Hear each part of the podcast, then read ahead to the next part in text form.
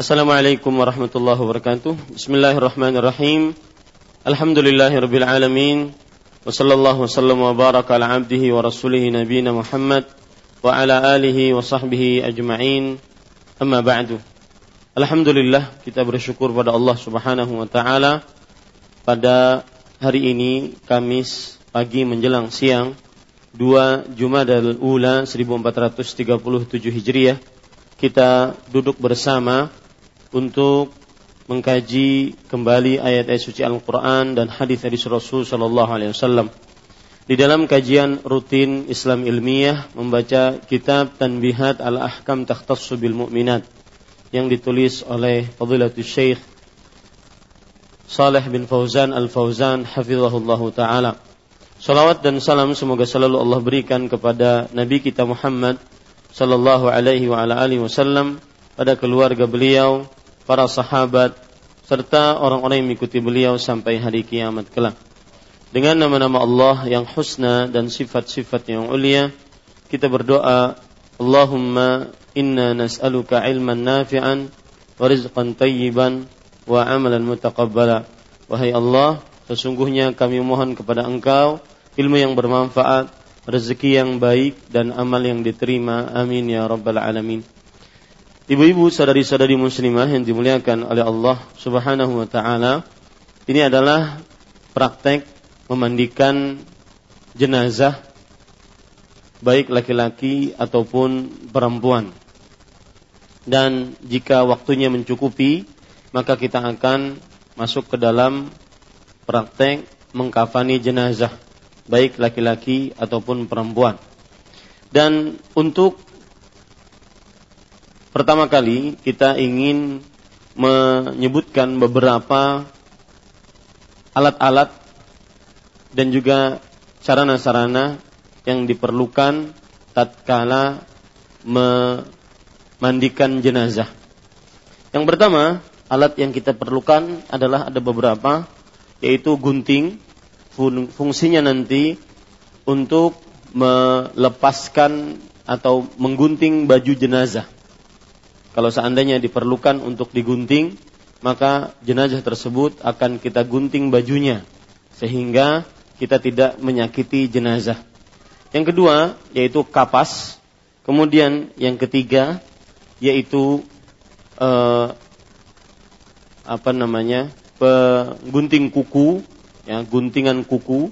Yang keempat yaitu sider karena kami dari panitia belum mendapatkan sider, maka bisa diganti dengan sabun, ya, sabun.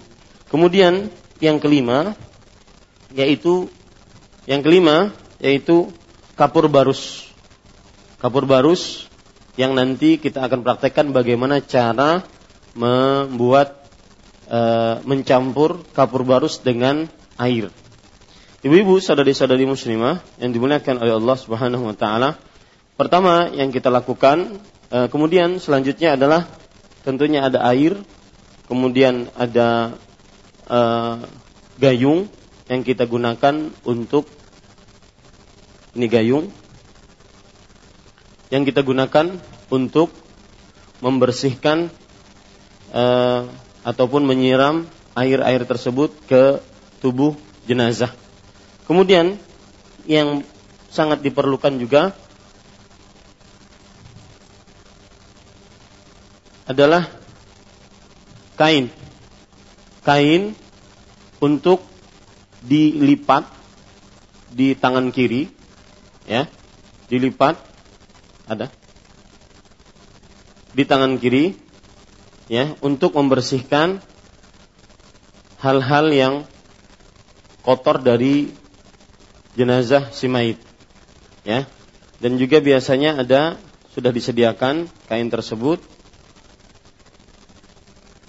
Ya, yang seperti ini kainnya dan diusahakan kainnya dua. Yang pertama untuk membersihkan kotoran si mayit dan yang kedua nantinya untuk memandikannya. Dua. Jadi saya ulangi beberapa hal yang diperlukan tatkala memandikan si mayit yaitu yang pertama adalah tentunya adanya mayitnya. Kalau mayitnya tidak ada nggak susah untuk dimandikan. Ya. Yang kedua yaitu dua sarung tangan yang digunakan nanti dalam proses pemandian mayit. Kemudian yang ketiga adalah menggunting e, kuku. Kemudian yang keempat kapas, ya. Yang kelima yaitu gunting. Fungsinya untuk menggunting uh, baju jenazah agar tidak menyakiti jenazah kalau seandainya susah jenazah tersebut untuk dikeluarkan bajunya dari tubuhnya. Maka kita gunting saja. Kemudian selanjutnya adalah kapur barus. Bagaimana yang sudah kita sebutkan tadi? Yang selanjutnya adalah gayung dan sider. Sider kalau seandainya tidak ada sulit di beberapa daerah mencari sider maka bisa diganti dengan sabun. Lihat sekarang ibu-ibu saudari-saudari muslimah yang dimuliakan oleh Allah, cara yang dilakukan untuk membuat campuran sider dengan air adalah caranya sebagai berikut. Lihat ya, perhatikan. Jika ada sider, maka sidernya dimasukkan ke dalam ke dalam ember ataupun baskom jika ada sider. Kemudian ember dan baskom tadi dimasukkan air. Kemudian diaduk sedikit dulu diaduk. Diaduk sampai jadi air campuran dari sider dan air. Terus seperti itu sampai ada buihnya. Karena yang diperlukan nanti tatkala membasuh kepalanya adalah buih dari air tersebut.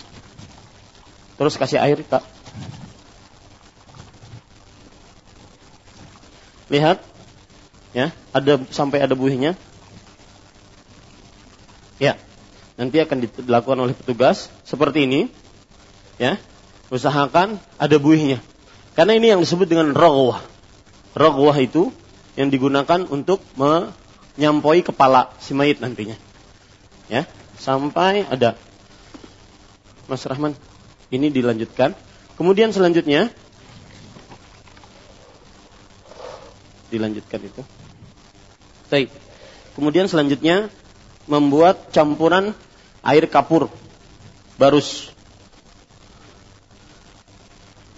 sama yaitu kapur baru sudah dimasukkan ke dalam sini ya. Kemudian dicampur dengan air.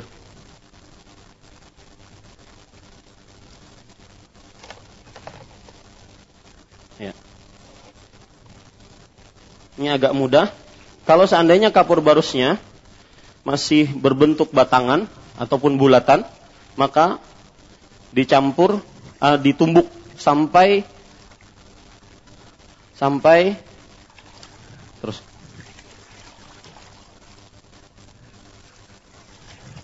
Ya sampai eh, apa namanya?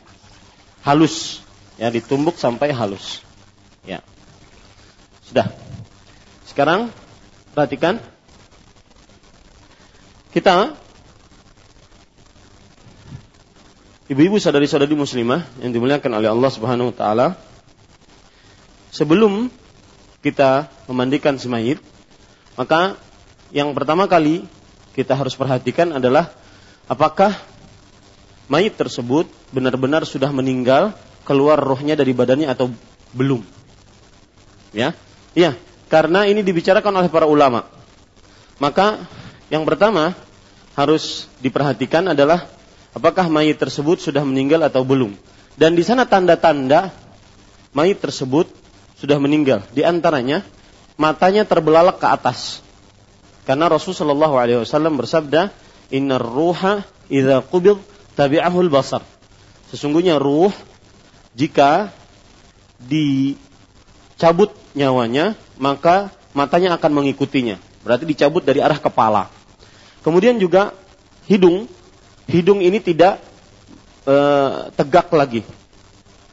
Hidung ini tidak tegak lagi. Akan tetapi dia bisa ke kanan atau ke kiri. Artinya tidak ada kekuatan lagi pada hidung tersebut.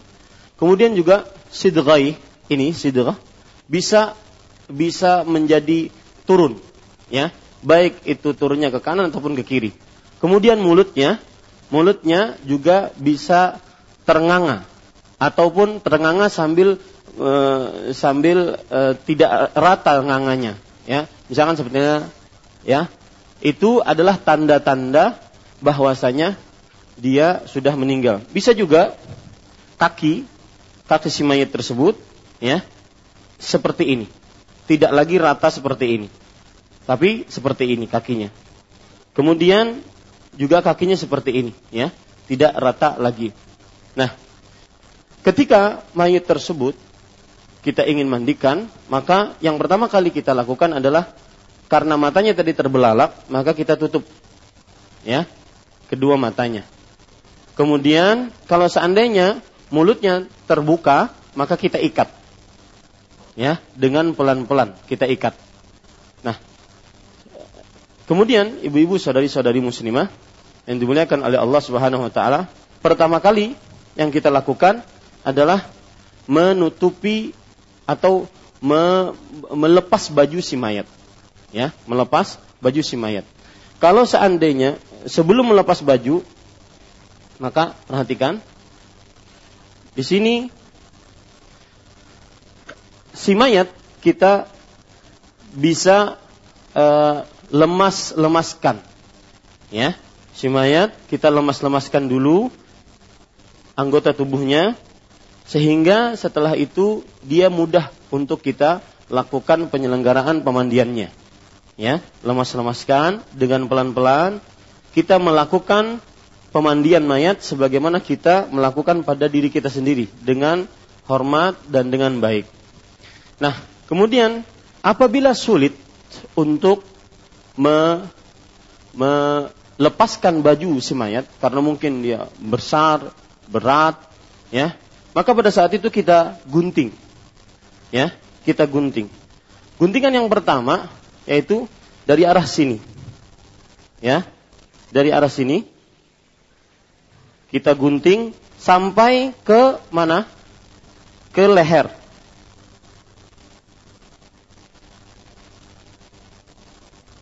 Ya. Ya. Kemudian yang kedua adalah kita gunting dari arah sini. Ya. Sampai ke leher juga. Biasa kalau kita melepaskan baju kita, maka yang paling terakhir kita lepaskan adalah bagian kanan maka nanti kita pun seperti itu. Yang paling terakhir kita lepaskan adalah bagian kanan. Nah, sekarang kita potong bagian kirinya. Dari mulai sini, ya. Ya. Kemudian ya. Perhatikan cara melepasnya. Kita lepas dulu bagian kiri. Ya, bagian kiri. Ini kita lepas bagian kiri. Kemudian kita angkat. Ya, angkat. Eh, iya. Angkat. Iya. Ini semua pakaiannya diangkat. Ya. Kemudian kita ambil. Ya. Seperti itu. Sama juga melepas celana kita ambil bagian kanannya pakai resleting kah? Ya. ya. Ya. Perhatikan bagian kanan dulu. Eh bagian kiri dulu. Kiri. Ya. Baru setelah itu kita lepaskan bagian kanannya. Ya. Ya, seperti ini. Ya. Ya. Kemudian yang kita lakukan adalah membasuh kepala. sebelumnya para ikhwan yang dirahmati oleh Allah, kita wudukan dulu. Ya, tentunya semua pekerjaan yang baik dimulai dengan niat, kemudian juga dengan bismillah. Ya, kita wudukan dulu. Ah, saya memerlukan kapas. Yang pertama kali dilakukan adalah mengambilkan air sini. Air. Perhatikan baik-baik. Air sama gayung. Ya. Yang kita lakukan adalah pertama kali membasuh tangan. Ya, membasuh tangan sebanyak tiga kali.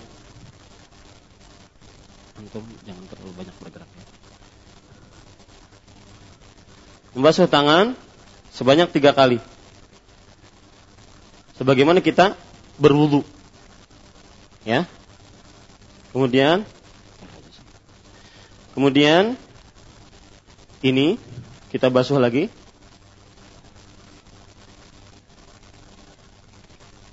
Ya. Kemudian setelah itu kita basuh gigi dan uh, afwan sebelumnya saya harus memakai sarung tangan dulu. Di sini kita harus membasuh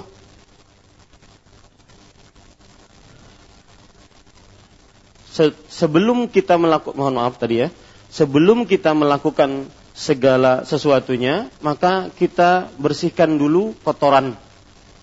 Ya.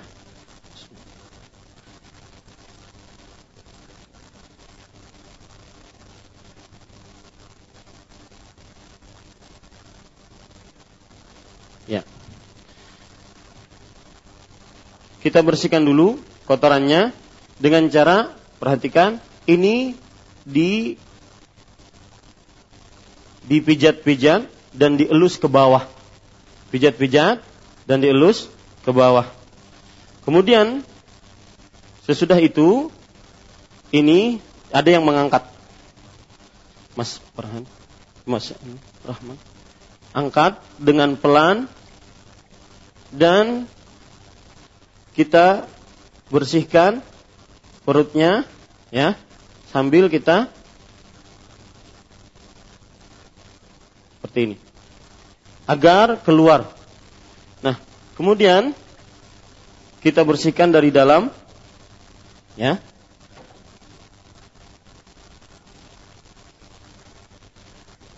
Dari dalam kita bersihkan baik yang kubul ataupun dubur ya dibersihkan ya ini sudah dikira-kira sudah bersih maka pada saat itu sudah kalau seandainya masih ada tersisa dan terus keluar tidak bisa berhenti ya terus keluar tidak bisa berhenti maka pada saat itu kita tutupi dengan kapas kita tutupi dengan kapas baik sudah?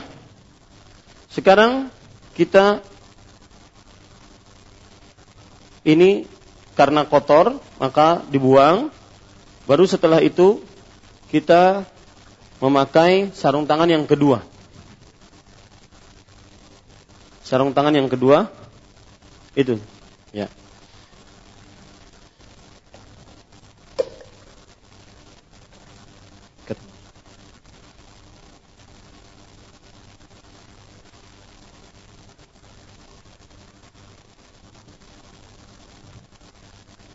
Ya. Sekarang yang kita lakukan adalah membasuh tangan. Tadi mohon maaf, ya. Ke, e, kekurangan yang pertama tadi dibersihkan dulu kotoran-kotorannya. Kemudian setelah itu kita basuh tangannya. Basuh telapak tangan lebih tepatnya. Sebanyak tiga kali. Ya. Kanan dulu, kemudian kiri.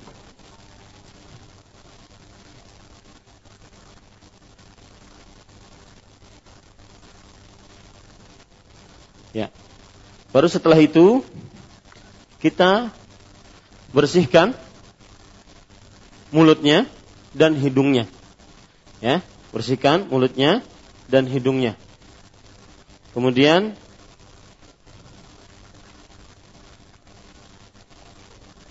kita bersihkan mulutnya dan hidungnya. Lalu setelah itu, agar tidak masuk ke hidung dan ke mulut dari sider, dari kapur barus nanti, maka boleh ditutupi mulutnya dan hidungnya dengan kapas. Ya, mulutnya dan hidungnya dengan kapas. Nah, seperti ini. Ini tujuannya agar tidak masuk ke dalam mulut dan hidung sider dan buah eh, apa dan kapur barus tadi. Lalu setelah itu kita mulai membasuh. Lihat, di sini ada buih. Ya. Buih yang kita gunakan untuk memberikan sampo kepada mayat tersebut. Buihnya kita ambil, kita sampokan. Ya. Sampai rata.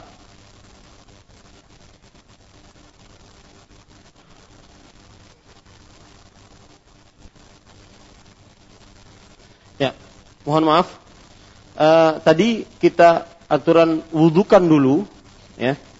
Ini saya agak lupa. Kita wudhukan dulu Ya. Yang pertama, kita basuh kepalanya.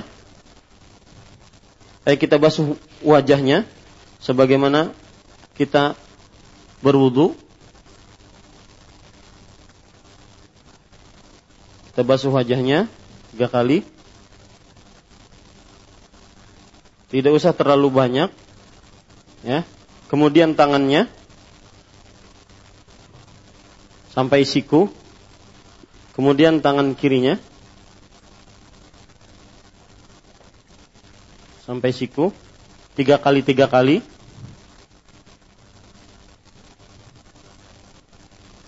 Kemudian setelah itu baru kepalanya sebagaimana kita membasuh kepala kemudian dari depan ke belakang dari belakang ke depan Kemudian telinga. Ya. Telinga. Kemudian baru setelah itu kaki. Sampai si kedua mata kaki dan jari jemari kaki di sela-sela.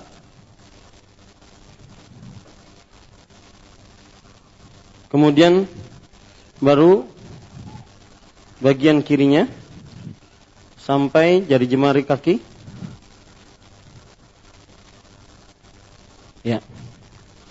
Di?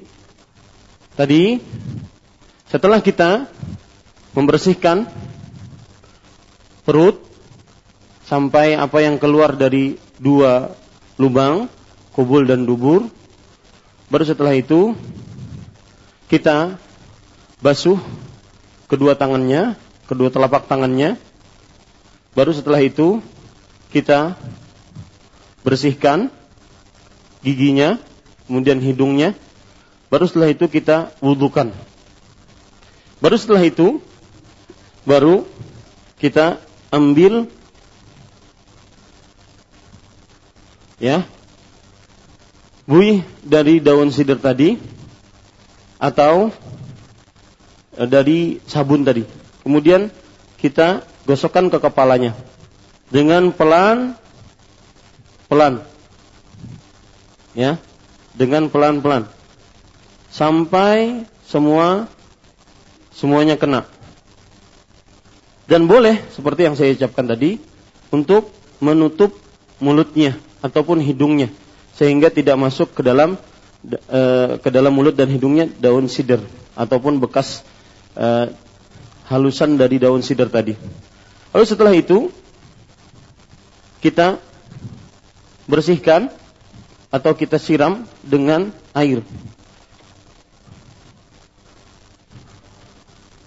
Yang perhatikan, ya, siram dengan air. Mas siram mas. Ya, siram. Ya. Sini. Bagian kanan dulu. Bagian kanan. Tangan. Bagian kanan depan. Ya. Kemudian dari bawah. Lihat. Ininya dari bawah. Dari bawah, Mas. Nyiramnya dari bawah. Ya. Terus sini. Ambil lagi airnya, ambil lagi airnya. Ya. Mas Irsyad di sapu itunya mukanya kalau kepedesan gitu. Pakai kain ihram itu. Ya. Ya. Ya, terus siram, terus siram, terus siram pakai air mas. Siram, ya. Sekarang bagian kanan depan. Siram. Ya.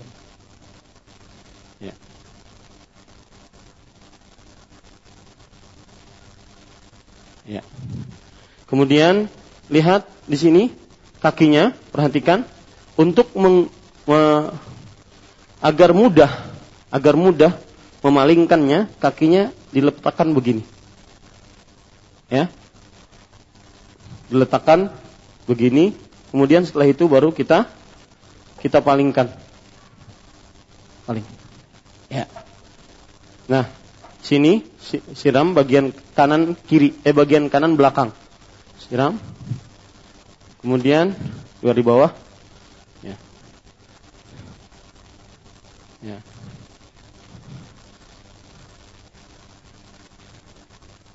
Ya. Sudah? Ya. Ya. Kemudian bagian kanan eh bagian kiri depan. Ini karena wajah sabun ya eh, pedas, maka kita langsung ini wajah dianggap saja disiram ya wajahnya. Kemudian bagian kiri depan. Tangan tangan ya. Ini kembalikan tadi Jangan dibuka mas. Ya. Ya. Ini siram dari bawahnya. Kemudian ya jangan jangan sampai terlihat auratnya. Sebagaimana ketika di dunia tidak boleh terlihat aurat, maka di akhirat pun tidak boleh terlihat ya aurat ketika meninggal pun. Baik. Kemudian kita inikan lagi kakinya. Ya. Lalu setelah itu kita pindah. Nah. Ya. Siang. Ya. Siram dari kepala sebenarnya ya. Kemudian setelah itu dari bawah.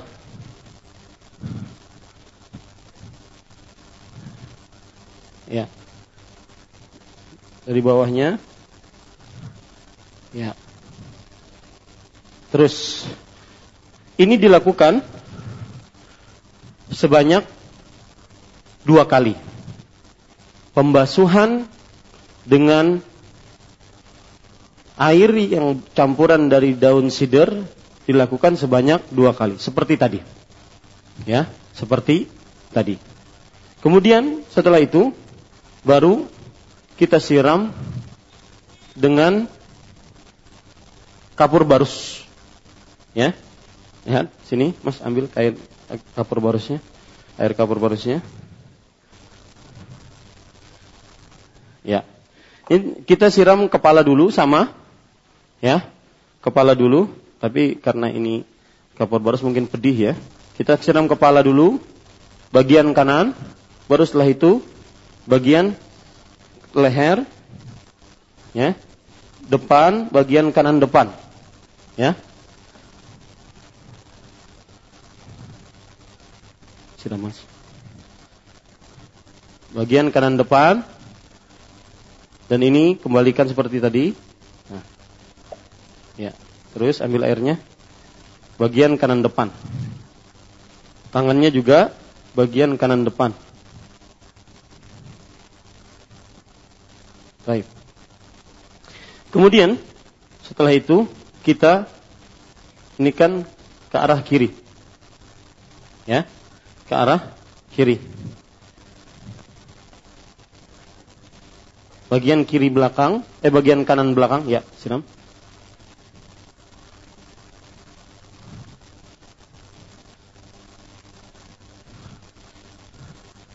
Ya. Ya. Ya, kemudian kembalikan. Sekarang kita basuh bagian kiri depan.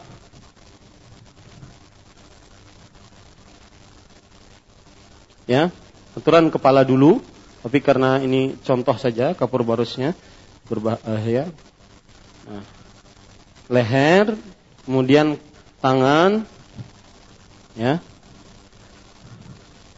kemudian depan, kanan depan,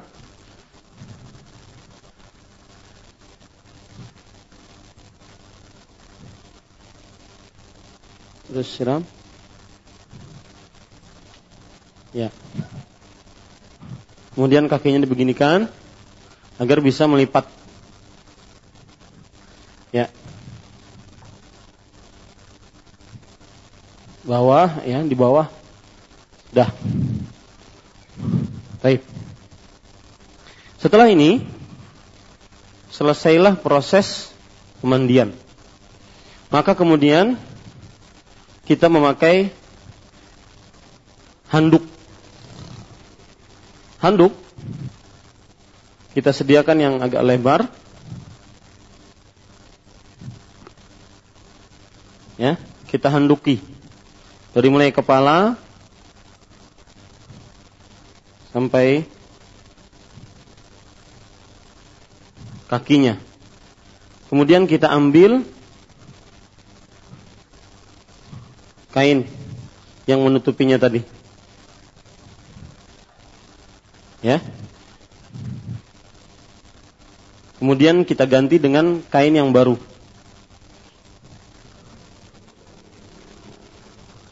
Ya. Beginilah mandikan mayat dan sekarang kita ingin mengkafani mayat.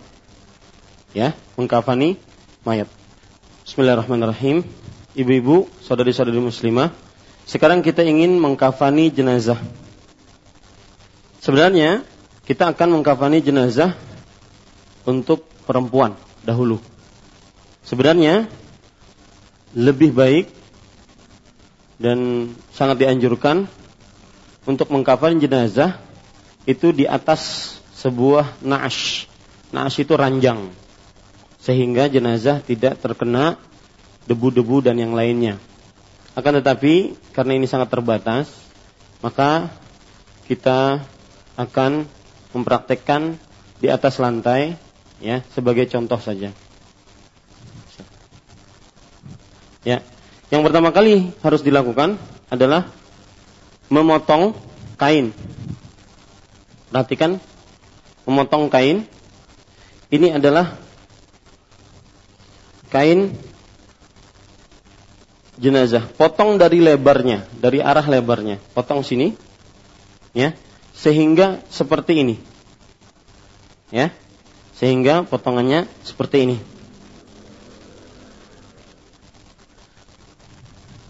Bisa tiga, bisa lima, bisa tujuh, ya. Potongannya letakkan pertama kali adalah kain-kain potongan ini letakkan pertama kali adalah kain-kain potongan ini di atas kain yang ingin kita letakkan jenazah. Baru setelah itu kita letakkan kain. Mas. Letakkan kain. Ini di luar juga tidak mengapa. Satu lagi. Satu lagi. Sebagai tubannya. Afan. Ini jadi perempuan itu dia me dikafani dengan lima kain. Ini sudah dua kain, tiga kain sebagai bajunya. Ini kain yang ketiga sebagai bajunya. Kain yang keempat sebagai khimarnya, penutup kepalanya. Kemudian kain yang kelima sebagai sarungnya.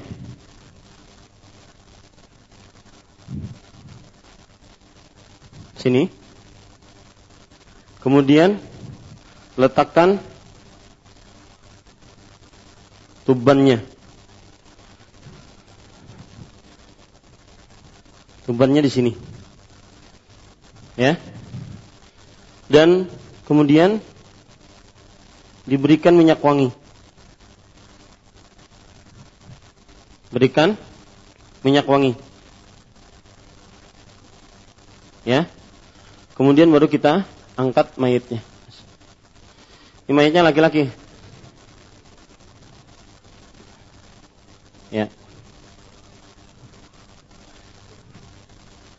Ya.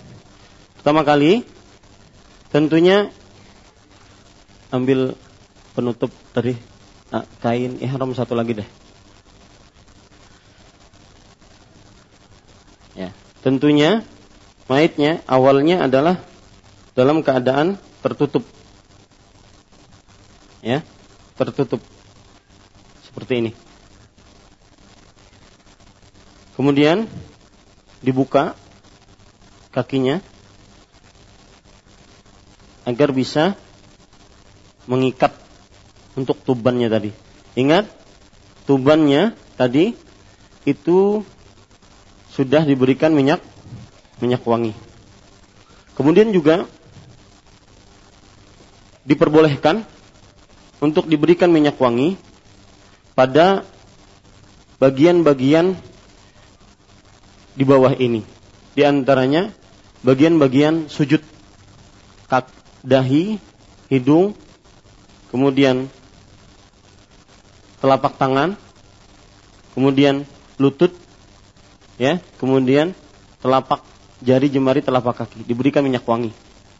Boleh juga diberikan minyak wangi pada bagian-bagian yang terlipat.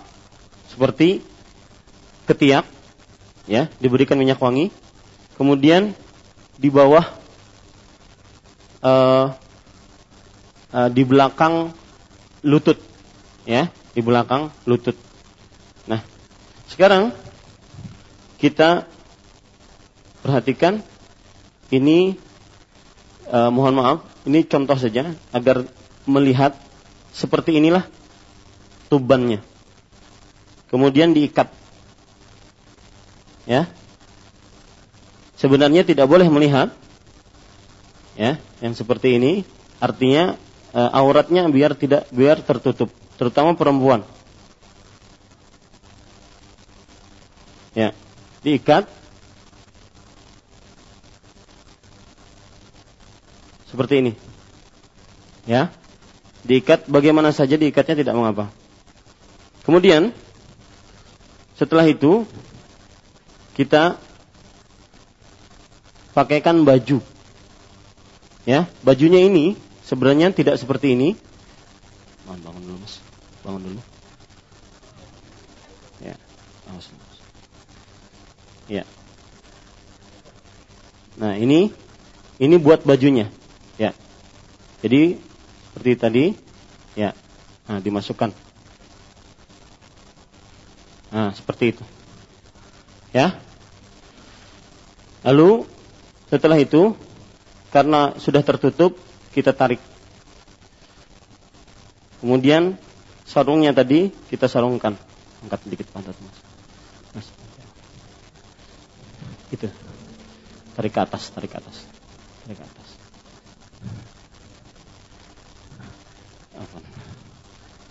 Sebentar, sebentar. Antum, antum angkat badan, badan angkat. Ya. Jadi seperti ini, kainnya ini, eh ibu, kainnya ini di bawah tadi di bawah bajunya. Ini fungsinya adalah untuk sarung. Diikat, boleh diikat, boleh tidak. Ya. Baru setelah itu ini ditutup. Ya. Kalau seandainya perempuan mempunyai rambut panjang, maka rambutnya dikepang tiga, sebagaimana sudah kita pelajari. Kemudian ininya adalah fungsinya khimar, penutup rambut, kepala dan wajah. Jadi tidak usah dibuat uh, seperti jilbab, tidak perlu, ya, ditutup seperti ini yang jelas menutup wajahnya dan ya begini ya. Kemudian setelah itu kita tutup.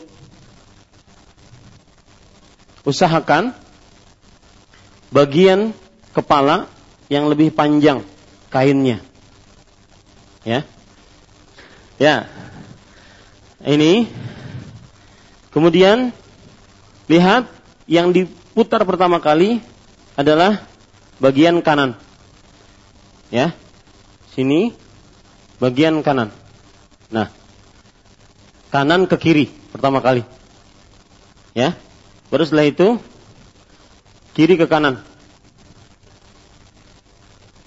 Baru setelah itu kanan ke kiri lagi. Masih bisa nafas kan? Hah? Ya. Kemudian kiri ke kanan. Nah. Baru setelah itu ya, diikat. Ikat. Ikatnya usahakan mengikatnya ikatannya itu di bagian kiri mayit. Nanti kalau seandainya dia ditanam di dalam kubur, maka mudah me, membukanya. Kalau ini masih tersisa, maka dikedepankan di wajah mayit. Kalau ini masih tersisa, ya, diikat. Sama kemudian masih bisa nafas ya. ya. Nah, ini diikat sini, ya.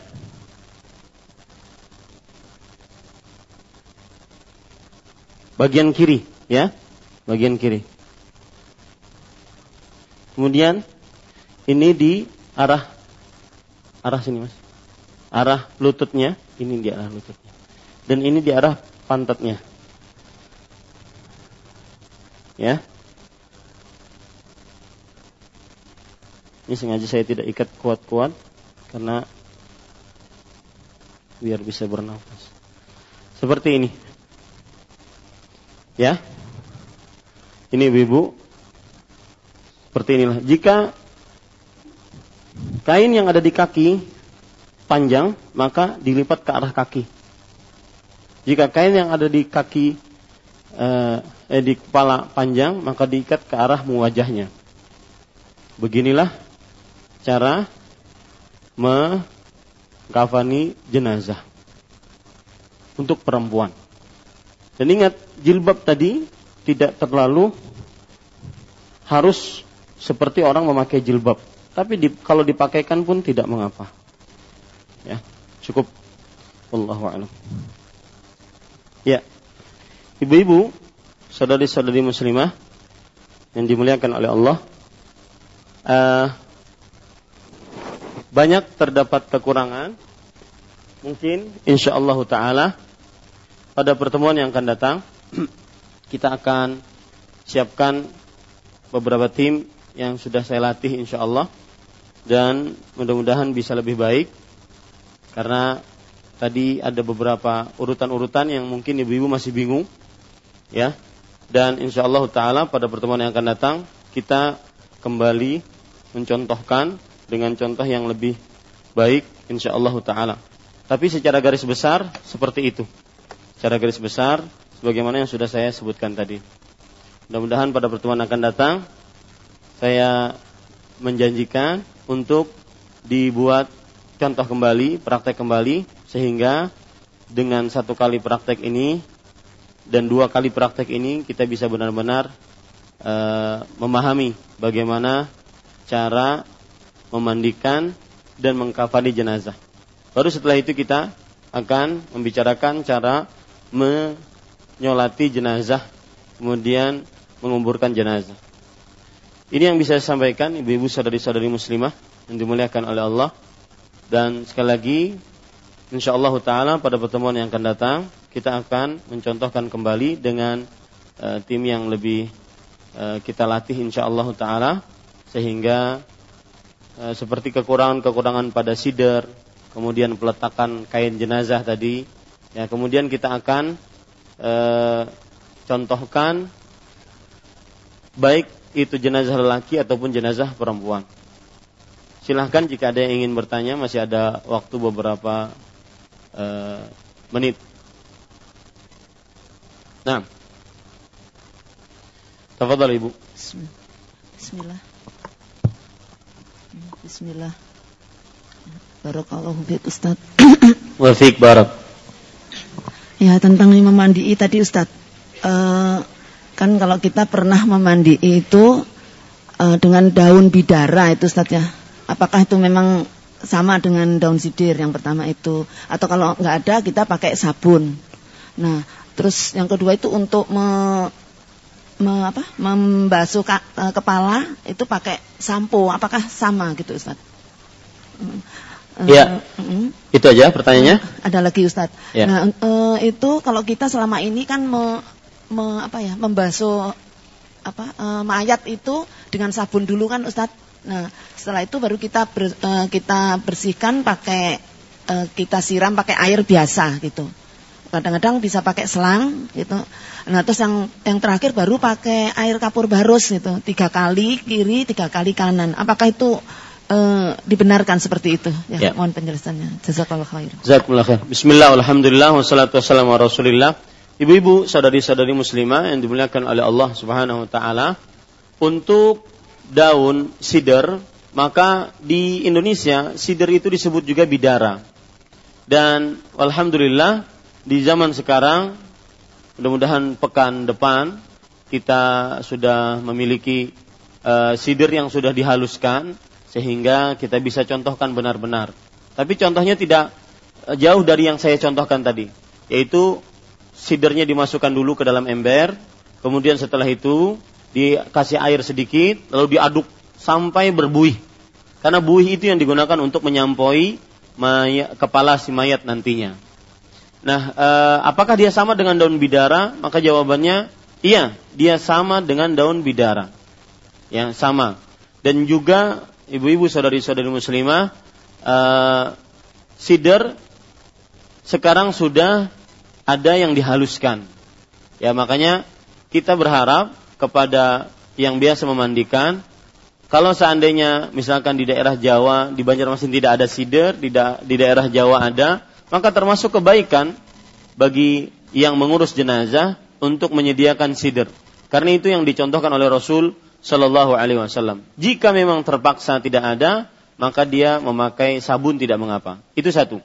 Yang kedua, apakah eh, kebiasaan memandikan si mayat atau jenazah sesudah saya katakan tadi memandikan dengan air campuran daun sider dua kali bilas, dua kali bilas. Bagian kanan depan, kemudian bagian kanan belakang bagian kiri depan, kemudian bagian kiri belakang. Dan insya Allah Taala, sebagaimana saya janjikan, ini kawan-kawan di sini akan saya ajari sehingga saya hanya memberikan instruksi, ya, lebih baik dibandingkan uh, saya yang berbicara, saya juga yang mempraktekkan. Itu lebih baik saya hanya memberikan instruksi, nanti insya Allah kawan-kawan saya akan praktekkan sedetil mungkin dan mudah-mudahan bisa dicontohkan nanti. Nah, sebagaimana yang sudah saya sebutkan tadi atau yang sudah saya contohkan tadi bahwa memandikan jenazah air bilasan yang pertama kali adalah air campuran sider. Bagian kanan depan, bagian kanan belakang. Bagian kanan, bagian kiri depan, bagian kiri belakang. Itu air sider pertama kali. Air campuran sider pertama kali. Kemudian setelah itu langsung dibasuh dengan air campuran kapur barus. Dan wallahu alam saya tidak dapati untuk dibasuh dengan air biasa. Ya, tidak. Tapi biarkan dia uh, dengan tiga kali bilasan tadi. Air campuran sider dua kali, air campuran kapur baru sekali. Ya, seperti itu. Uh, kemudian ibu-ibu sadari-sadari muslimah yang dimuliakan oleh Allah Subhanahu wa taala uh, itu saja pertanyaannya tadi yang saya bisa jawab. Ada lagi yang tertinggal yang belum saya jawab? Ah, sampo. Apakah uh, bisa diganti air uh, buih dari sidir tadi dengan sampo? Maka jawabannya seperti yang saya ucapkan bahwa sidir ketika Rasul Shallallahu Alaihi menggunakannya itu mudah-mudahan bisa digapai oleh kaum muslim di dunia ini. Kalaupun tidak bisa, maka bisa diganti dengan air campuran dari e, sabun ya air campuran dari sabun. Karena memang fungsinya sidir itu adalah memberikan rasa atau bau harum pada badan dan kepala mayat. Maka kalau begitu ya ilatnya diperbolehkan kalau begitu menggunakan sampo. Tapi ingat sampo tersebut yang digunakan adalah uh, buihnya ya sehingga dia bau wangi. Ya demikian. Wallahu alam. Nah silakan yang lain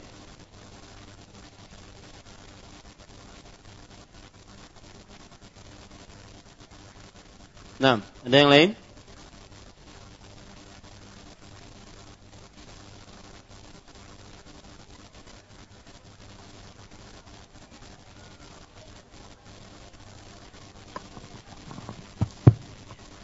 Assalamualaikum Ustaz. Waalaikumsalam warahmatullahi Barakallahu fiik. Wa fiik bar. Ustaz, kalau biasanya tuh Ustaz mukanya itu dikasih bedak seperti dari cendana, kayu cendana, terus dikasih celak mata, apa begitu juga Ustaz? Ya, bismillah, alhamdulillah, wassalatu wassalamu rasulillah. Belum ada dalil yang begitu kuat Ibu tentang hal itu, hanya ada berkataan beberapa para ulama. Maka kita tidak dapat dalil yang begitu kuat, oleh karenanya kita tidak gunakan itu. Ya, celak, kemudian juga e, daun cendana, kemudian memberikan yang jelas fungsinya adalah untuk memberikan rasa wangi kepada mayat tersebut dan menghilangkan keburukan dari mayat tersebut.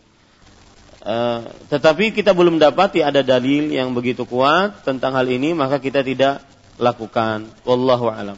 Kemudian ibu-ibu ada tambahan apabila tatkala memandikan keluar bau yang tidak uh, pantas untuk dicium dari si mayit maka tidak mengapa untuk memberikan minyak apa menyiramkan ataupun menyemprotkan minyak wangi di ruangan tersebut sehingga hilang aib yang di, bisa dicium oleh orang luar dari si mayit.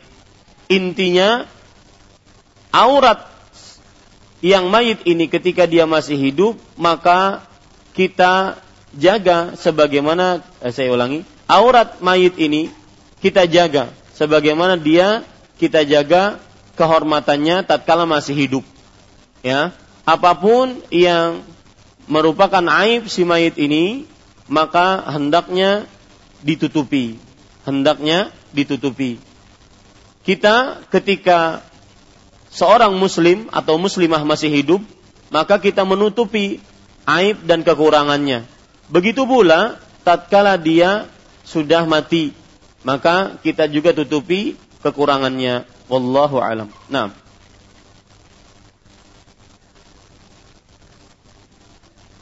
Nah, silahkan yang lain.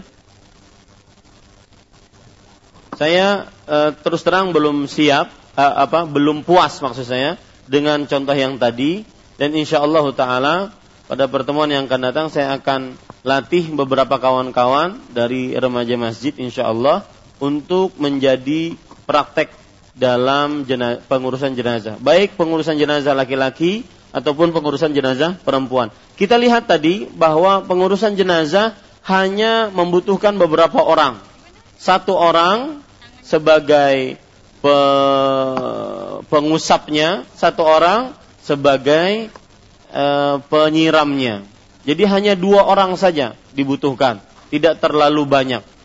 Maka dalam praktek ini kita hanya membutuhkan lima orang saja sebenarnya. Yang menjadi jenazah, kemudian yang memandikan dua orang, kemudian uh, orang yang ketiga yang menerangkan, yang keempat yang memberikan gambar kepada ibu-ibu sehingga bisa, yang kelima memberikan gambar kepada ibu-ibu sehingga bisa dilihat baik-baik. Ya. Dan untuk proses memandikan dan mengkafani tidak terlalu lama sebenarnya. Jika memang benar-benar sudah diatur dengan baik dan sudah terlatih. Wallahu alam. Nah, silakan Bu. Ya. Bismillahirrahmanirrahim. Assalamualaikum warahmatullahi wabarakatuh. Waalaikumsalam warahmatullahi Uh, Ustadz mau tanya, tadi saya lihat tangannya si mayat itu ndak bersedekap gitu, lurus aja, ya. Terus di kampung saya itu biasanya ada khusus untuk uh, orang yang bisa memandikan mayat, gitu untuk khusus mayat perempuan ada atau uh, apa wajib buat keluarga untuk ikut memandikan mayat gitu? Ya. Ya, makasih. Ya.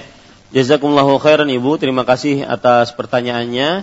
Maka untuk apakah mayat itu bersedekap ataukah dia diletakkan di samping kiri, kanan sesuai dengan keadaan dia ketika dia berbaring? Maka jawabannya adalah belum ada dalil yang begitu kuat, ibu-ibu saudari-saudari muslimah, tentang mayat itu jika dikafani dalam keadaan bersedekap. Belum ada dalil yang begitu kuat tentang mayat itu jika dikafani dalam keadaan bersedekap. Maka ibu-ibu, saudari-saudari muslimah, silahkan saja apakah dia lurus ataukah dia bersedekap. Dua-duanya adalah diperbolehkan dan lebih condong kepada adat kebiasaan setempat. Ya, karena dia sekarang bukan dalam keadaan sholat, bukan. Dia sekarang dalam keadaan dikafani. Wallahu alam. Kemudian, apakah harus keluarga si mayat mengikutinya atau mengurus jenazahnya, memandikan, mensolati? Maka ibu-ibu sadari-sadari muslimah yang dimuliakan oleh Allah, e, tidak harus. Akan tetapi yang paling utama adalah yang paling dekat kekerabatannya dengan si mayat tersebut. Yang paling dekat kekerabatannya dengan si mayat tersebut. Terutama apabila mayatnya jenazah laki-laki, maka yang memandikan adalah para keluarga terdekatnya dari kaum lelakinya. Kecuali mungkin istrinya. Karena ada beberapa e, dalil di antaranya hadis Aisyah radhiyallahu anha bahwa Nabi Muhammad SAW ingin memandikan jenazah Aisyah. Kemudian Asma istri Abu Bakar As-Siddiq memandikan Abu Bakar As-Siddiq radhiyallahu anhu.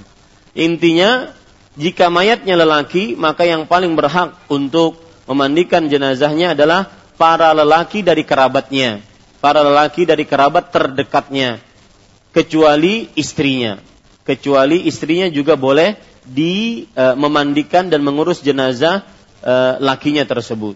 Jika mayat yang perempuan, maka yang memandikan adalah yang paling utama dan paling aula dan paling diprioritaskan adalah jenazah uh, keluarga perempuan yang terdekat dari si si mayat perempuan tersebut dan juga suaminya dan juga suaminya. Suaminya ini boleh memandikan, boleh tidak.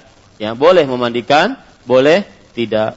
Ini semua fungsinya adalah agar aurat si mayit baik muslim atau muslimah tetap terjaga. Dan perlu diperhatikan di sini, anak lelaki tidak diperbolehkan untuk memandikan jenazah ibunya. Dan kebalikannya, anak perempuan tidak diperbolehkan untuk memandikan jenazah bapaknya. Karena seorang bapak tidak boleh terlihat auratnya oleh anak-anak perempuannya yang sudah balik. Begitu juga sebaliknya, seorang ibu tidak boleh terlihat jenazah e, auratnya e, oleh anak-anak lelakinya ketika anak lelakinya tersebut sudah sudah balik. Wallahu alam. Nah. Tafadhal.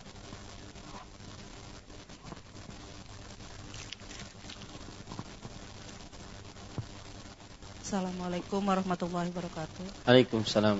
Ustaz mau nanya kalau pas yang mengkafani tadi ya Ustaz ya, ya. itu mukanya itu kalau yang kelihatan bagaimana Ustaz? Ya. Mukanya yang kelihatan maksudnya? Ya kalau kemarin bapak saya itu tertutup itu mukanya. Iya. Eh ter terbuka maksudnya, maaf, terbuka. Iya. Jadi nggak tutup yang seperti tadi gitu loh. Iya Ibu. Uh, begini Ibu, sebenarnya itu aja Bu pertanyaannya? Ya, sebenarnya untuk perempuan khusus untuk perempuan adalah e, muka si jenazah atau si mayit tadi dia tertutup, ya, yaitu bagian kepala, rambut, kemudian wajahnya tertutup oleh kain khimar tadi, oleh kain khimar tadi. Jadi yang dilakukan adalah menutup kepala, wajah dan rambut dengan kain khimar. Makanya kita katakan tadi ketika mengkafani jenazah, maka kain kapan pertama yang lebar, kain kapan kedua juga yang lebar, kemudian kain kafan yang ketiga adalah e, untuk sarungnya, kain kafan yang keempat adalah untuk bajunya, ya, bajunya, dan kain kafan yang kelima adalah penutup kepalanya. Penutup kepala di sini yaitu rambut, kepala dan wajah. Semuanya ditutup. Ya, rambut, kepala dan wajah.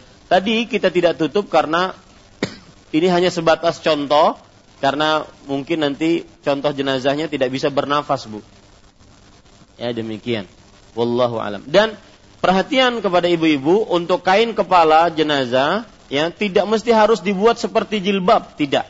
Ya, tidak mesti harus dibuat seperti jilbab. Kemudian yang paling atas tadi adalah tubannya, yaitu yang seperti celana dalamnya tadi yang diikat tadi. Karena itu yang akan menutupi pertama kali bagian dari anggota tubuh si mayit. Dan jangan lupa bahwa diletakkan minyak wangi minyak wangi. Baik itu minyak wangi yang cair ataupun minyak wangi yang dia adalah ramuan-ramuan wangi yang diletakkan di atas kain kapannya seluruhnya. Ya, seperti itu. Apakah pakai kapas maka tidak mesti harus pakai kapas kecuali seperti yang saya ucapkan tadi bahwa ketika dua kubulnya atau kubul dan duburnya tidak berhenti keluar uh, uh, kotoran ataupun cairan maka pada saat itu dia ditutupi dengan penutup kapas ataupun penutup yang menghalangi keluarnya kotoran tersebut. Wallahu alam. Naam. Bismillah. Ustadz, biasanya uh, orang memandikan mayat itu mayatnya ditutup dari kepala sampai ujung kaki. Kemudian waktu memandikan langsung disiram dari atas kain. Itu bagaimana? Kemudian uh, kalau keluarga kita meninggal, kita ikut sholat, apakah itu termasuk yang mengantarkan jenazah yang tidak boleh mengantarkan jenazah itu, Ustaz? Iya. Bismillah, Ibu, e, untuk menyiram e, mayat ketika memandikannya, maka menyiramnya adalah lebih baik agar benar-benar terkena dengan a, dengan air sider atau air kafur barusnya secara langsung tubuhnya, maka dari bawah kain. Ya, menyiramnya dari bawah kain. Ya, ini ibu-ibu saudara-saudari. Dan saya sekali lagi saya belum begitu puas dengan apa yang saya praktekkan tadi karena memang prakteknya dipraktekkan secara sendiri langsung. E, maka kita akan latih nanti beberapa remaja masjid untuk mempraktekkan dan saya hanya berbicara dan itu dengan contoh langsung dengan dalil-dalilnya langsung sehingga benar-benar bisa maksimal. Dan saya saya harapkan nanti disediakan bukan e, tempat pemandian seperti itu karena tempat pemandian seperti itu kan tidak terlihat apa yang kita basuh. Maka lebih baik meja, ya, meja, meja dua. Saya membutuhkan meja dua nantinya. Eh, mohon ibu-ibu juga perhatikan kepada uh, panitia yang lain untuk menyiapkannya. Meja dua, ya, sehingga kalau meja di atas meja itu terlihat benar-benar bagaimana cara memandikannya. Kalau tadi kan tertutup dengan beberapa uh, dengan apa tempat pemandiannya tadi. Jadi sekali lagi disiramnya dari bawah kain. Disiramnya dari bawah kain. Cuma kita mengusapnya dengan uh, sarung tangan. Ya, mengusapnya dengan sarung tangan agar sarung tang agar tangan kita tidak langsung bersentuhan dengan aurat si mayat tersebut. Wallahu alam. Ada lagi pertanyaan tadi? Satu lagi? Yang sholat Ustaz mengantar apa itu termasuk yang kalau kita wanita termasuk yang Oh iya. Sholat. Apakah wanita diperbolehkan untuk mengerjakan sholat jenazah? Maka jawabannya iya, boleh. Karena hadis mengerjakan sholat jenazah umum, baik laki-laki ataupun perempuan. Ya, man shalla alal jenazah falahu qirat. Barang siapa yang mensolati jenazah maka dia mendapatkan pahala satu qirat, yaitu satu gunung Uhud besarnya pahala tersebut. Maka ini umum, tidak ada pengkhususan. Selama dia umum, tidak ada pengkhususan, maka pada saat itu tidak diperbolehkan kita untuk mengkhusus eh, mengkhususkan ya. Berarti dia pada keumumannya. Dan dia bukan termasuk daripada mengikuti jenazah. Karena yang disebut dengan mengikuti jenazah adalah setelah mensolati kemudian diantar ke pekuburan sampai dikuburkan. Itu yang disebut dengan mengikuti jenazah dalam hadis Ummu Atiyah radhiyallahu anha Rasul sallallahu uh, Ummu Atiyah berkata, "Nuhina anit tibail janaiz." Kami dilarang untuk mengikuti jenazah. Mengikuti di sini maksudnya adalah mengikuti dari mulai disolatkan sampai ke ke tempat penguburannya. Jadi setelah disolatkan, kemudian diantar ke tempat penguburannya. Ini yang dimaksud oleh Ummu Atiyah radhiyallahu anha. Wallahu alam. Naam.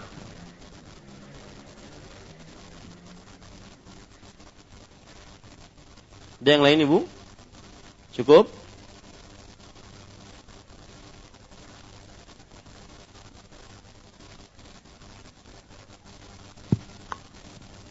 Bismillah. Barakallahu fiik Ustaz. Wa fiik bar. Uh, apakah yang membersihkan kubur dan dubur uh, jenazah itu harus keluarga dekatnya? Apakah petugas yang memandikannya Ustaz? Ulangi Bu apakah yang membersihkan kemaluannya itu Ustaz dari pihak keluarganya atau dari petugas yang memandikannya Ustaz? Jika saat maka ini termasuk sudah saya jawab tadi, yang paling aula, paling utama memandikan jenazah adalah keluarga kerabat terdekatnya yang sejenis ataupun satu e, sejenis ya. Maksudnya kalau perempuan perempuan, kalau laki-laki laki-laki yang paling utama untuk memandikannya adalah keluarga terdekatnya. Tentunya keluarga terdekatnya ini adalah yang bisa memandikan dan yang amanah dan muslim. Yang bisa memandikan amanah dan muslim. Ya.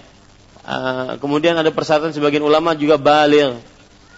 Akan tetapi jika memang tidak ada dan tidak bisa atau tidak bisa memandikan dari kerabat terdekatnya, maka pada saat itu tidak mengapa uh, petugas pemandiannya yang biasa memandikan jenazah ataupun mayit. Ya. Nah, pada saat itu sudah terjawab pertanyaan ibu tadi, termasuk di dalamnya juga membersihkan kotoran-kotoran pada kubul dan duburnya tadi. Wallahu alam. Nah, silahkan Bu. Satu lagi Ustadz, bagaimana Ustadz kalau jenazah itu lagi haid Ustadz, gimana caranya? Keluar darah haidnya masih gitu Iya. Sama seperti yang sudah saya sebutkan tadi Ibu ketika me, mempraktekannya yaitu bahwa dianjurkan untuk membersihkan apa saja yang mau keluar sebenarnya dari si mayit, baik dari kubul atau duburnya. Kalau dia masih hidup mungkin keluar. Maka ini yang kita bersihkan, termasuk di dalamnya darah haid. Nah, kalau seandainya darah haidnya masih keluar, maka terus saja kita bersihkan. Terus saja kita bersihkan. Kalau masih keluar saja, maka seperti yang kita ucapkan tadi, dia dipakai e, pembalut, baik itu kapas atau pembalut yang digunakan oleh para perempuan. Itu tidak mengapa. Demi menahan e, cairan baik itu darah, kencing ataupun kotoran yang keluar dari kubul atau dubur. Wallahu alam. Nah. Ada lagi?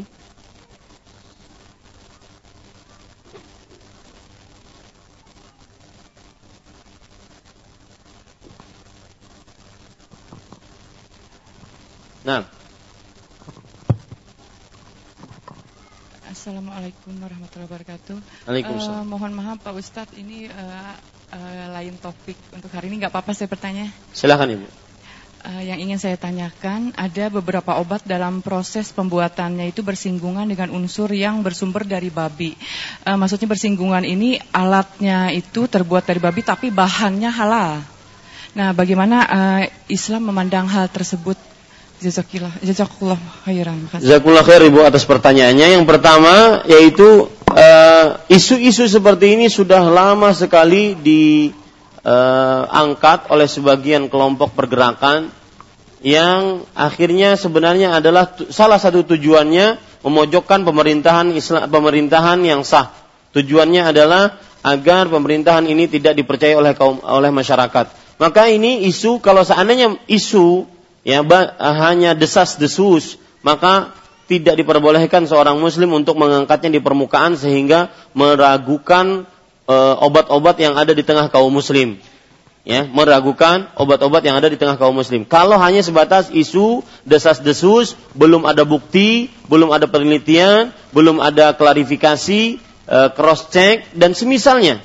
Hanya sebatas isu desas-desus dan belum ada kepastian yang begitu pasti yang bisa dipertanggungjawabkan, yang ada bertanggung jawab uh, atas isu tersebut. Kami dari uh, misalkan pabrik yang membuat uh, obat mengaku begini begini begini begini. Maka itu baru kita baru kita uh, proses nanti uh, bagaimana fatwanya.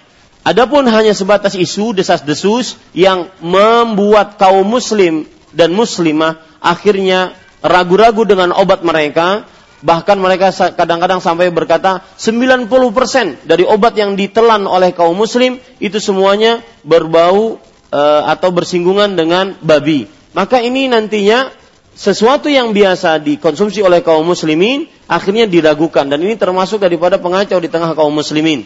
Ya, bukan malah untuk ingkar mungkar, akan tetapi karena ketidaksetujuan dia dengan pemerintah yang ada, akhirnya mereka membuat isu dan desas-desus ini. Siapa yang eh, ada pepatah ada hadis menyebutkan bahwa al-bayyinatu 'alal mudda'i wal yamin 'ala man angkar. Barang siapa yang menuduh, maka dia mendatangkan bukti. Buktinya harus valid. Siapa yang menuduh, dia harus mendatangkan bukti. Buktinya harus valid. Sesuai dengan penelitian. Penelitiannya bisa dipertanggungjawabkan. Dari memang badan yang memang dipilih untuk penelitian tersebut. Ya, seperti misalkan MUI dengan segala macam perangkatnya.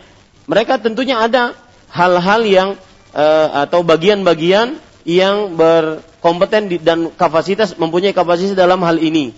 Selama itu tidak ada, maka isu tersebut dianggap basi ataupun dianggap hanya sebatas angin berlalu saja. Karena al aslu fil asya al uh, al aslu fil asya al halal. Asal hukum al ibahah. Asal hukum segala sesuatu adalah hukumnya mubah, boleh dikonsumsi selama tidak ada dalil yang mengharam, mengharamkannya atau tidak ada dalil bukti jelas valid yang mengharamkannya. Kalau seandainya sudah terbukti sudah terbukti valid maka pada saat itu baru setelah itu kita uh, katakan semua yang tercampur dengan campuran-campuran yang najis maka kathiruhu wa qaliluhu haram banyak dan sedikitnya adalah haram. Banyak dan sedikitnya adalah haram. Kemudian nanti terjadi perbedaan pendapat di antara para ulama dalam perkara campuran babi. Ada yang mengatakan bahwa uh, ada bahan campuran babi hanya sebatas dari uh, asapnya saja misalkan. Jadi bahannya sudah benar-benar hancur, tidak ada unsur babi sama sekali. Ya, tidak ada unsur babinya sama sekali, hanya asapnya saja misalkan, atau hanya sesuatu yang yang e, tidak sangat jelas materi dari babinya tersebut. Maka yang seperti ini terjadi khilaf di antara ulama. Terjadi khilaf di antara ulama. Ada yang membolehkan, ada yang mengharamkan. Wallahu alam, wara lebih utama, yaitu lebih baik segala macam yang berkaitan dengan barang-barang yang najis atau hal-hal yang najis maka dijauhkan. Wallahu alam. Tetapi Saya lebih condong kepada permasalahan seperti ini adalah isu yang di, yang ada di tengah kaum muslim. Selama belum ada penjelasan dari Majelis Ulama Indonesia ataupun bidang-bidang yang berkompeten di dalamnya tentang pengeluaran halal dan haram, maka pada saat itu al aslu fil asya al ibahah. Asal hukum segala sesuatu halal selama tidak ada dalil yang mengharamkannya. Wallahu alam. Uh, sebentar Pak Ustaz sedikit lagi uh, masalah obat tadi. Kebetulan uh, sumber ini uh, sepertinya bukan isu karena dari dokter yang bersangkutan minta disampaikan pertanyaan tersebut. Uh, sebelumnya obat itu tidak ada mengatakan kandungan uh, kandungan bersinggungan dengan babi. Dan setelah obat itu turun harga baru mereka mengatakan uh, bahan uh, artinya obat itu bersinggungan dengan kandungan babi. Demikian uh, jadi tertera memang tertera di dus obat tersebut. Uh, terima kasih. Seperti yang sudah saya bilang ibu jawabannya sama. Selama dia belum ada kepastian hukum hanya ada dari oknum satu orang dua orang tiga orang belum ada penelitian maka kita tidak bisa menanggung uh, semua orang yang berbicara. Semua orang yang berbicara. Kita harus mempunyai kaedah dalam beragama Kaedahnya adalah al aslu fil asya al ibahah. Asal hukum dalam segala sesuatu mubah selama tidak ada dalil yang mengharamkannya. Kalau sudah ada penelitian valid bisa dipertanggungjawabkan, dia bisa mempertanggungjawabkan dan itu penelitian pun dilakukan oleh badan yang memang berkompeten dan mempunyai kapasitas dalam hal ini, maka baru kita percaya. Adapun satu orang pernyataan, dua orang pernyataan, siapa pun dokternya bisa melakukan pernyataan itu. Ya, wallahu alam. Karena yang seperti ini kadang-kadang ada unsur uh, dagangnya, kadang-kadang ada unsur uh, politik di dalamnya, dokter sifulan uh, laku, di, dokter sifulan tidak laku dan semisalnya. Kita tidak bisa. Maka di dalam Islam ada kaedah. Kaedahnya adalah yaitu al aslu fil asya al ibahah. Asal hukum segala sesuatu mubah selama tidak ada bukti yang mengharamkannya. Wallahu alam. Tetapi jika memang terbukti, jika memang terbukti dengan ter kebuktian yang valid, tidak ada uh, keraguan di dalamnya dan yang membuktikan uh, pihak yang bertanggung jawab mereka mempunyai kompetensi kapasitas di dalam hal ini maka pada saat itu kita terima. Maka pada saat itu seseorang harus menjauhinya. Seperti yang saya ucapkan tadi ketika termasuk ada di dalamnya setelah penelitian ada hala eh, ada unsur-unsur yang najis maka banyak dan sedikitnya maka dia haram untuk dikonsumsi. Banyak yang dan sedikitnya dia haram Wallahu alam. Nah. Cukup kiranya. E, mudah-mudahan, mudah-mudahan e, pada pertemuan yang akan datang kita akan mempraktekkan dan ini fungsinya juga untuk me, memudahkan kita mengingat karena mungkin sekali dua kali praktek akan memudahkan ibu-ibu untuk mengingatnya. Mudah-mudahan pada pertemuan yang akan datang prakteknya lebih baik dan lebih teratur lagi ini yang bisa saya sampaikan. Jazakumullahu khairan atas perhatiannya. Wallahu alam. Sallallahu Nabi Muhammad. Walhamdulillahi Alamin. Wassalamualaikum warahmatullahi wabarakatuh.